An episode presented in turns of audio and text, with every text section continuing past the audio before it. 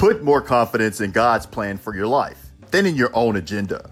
We always try to analyze and maneuver instead of placing our belief in God's wisdom. Trust His love and rely on His strength. If we put our full confidence in Him and stop relying on oneself or anyone else, we will stop being overwhelmed, confused, frustrated, and uncertain about what's going on in and around life. You have a comforter. If you set your mind on Him, He will keep you in perfect peace. Life is abundant. Wait faster.